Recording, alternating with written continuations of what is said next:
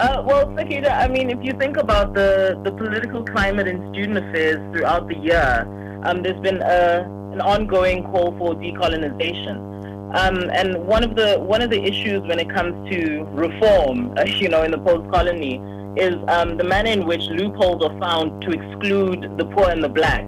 Um, and one of those loopholes is the economic loophole, where um, there are large, large segments of the population that just don't have access to the kind of money that is needed to, like, get access to real, real things. You know what I mean? And so what we have now is we've got the M I P, which um, was announced. Well, it, it, it was published in the booklet, the, uh, the fees booklet for next year, um, that states that the minimum initial payment for Rhodes University next year will be forty-five thousand six hundred dollars. And that's just obscene. That's just obscene because already you have students that are going into um, the next academic year with a ton of debt, and then they have to scrummage again for forty-five thousand um, rand, which it, it, it's just an ongoing cycle of poverty, really. So uh, uh, do you have a solution, a possible solution to at least some of these problems at this time? Well, I mean, the students, and, and this is this is the issue. One of the one of the causes that the Black Students' Movement had taken up during the course of the year was um, vacation accommodation, where students were asked to leave reses during short vacations. So what would happen is that students would have to come up with money to go home or pay the university extra money to stay um, during vacations. And that was, again, another um, economic toll that was being put on working-class um, families.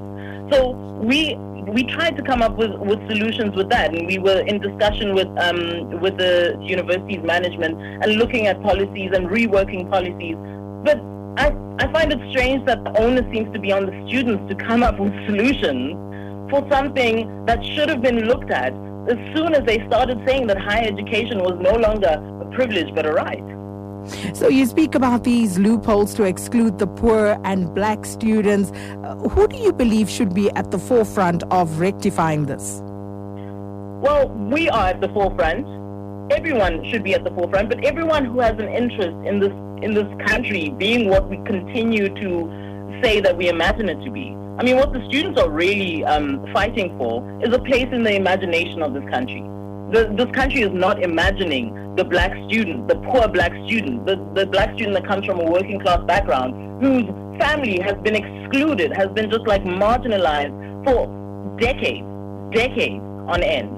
And that student is fighting for a place in the imagination of this country to be a citizen. And so the question is, how is it that it is a specific person or a specific group's um, responsibility to be on the forefront? This is something that everyone should be interested in. Should higher education be free in South Africa? I believe it should. I believe it should if if if, if the if the idea is that higher education is indeed the key to to a, a better life, for lack of a better phrase.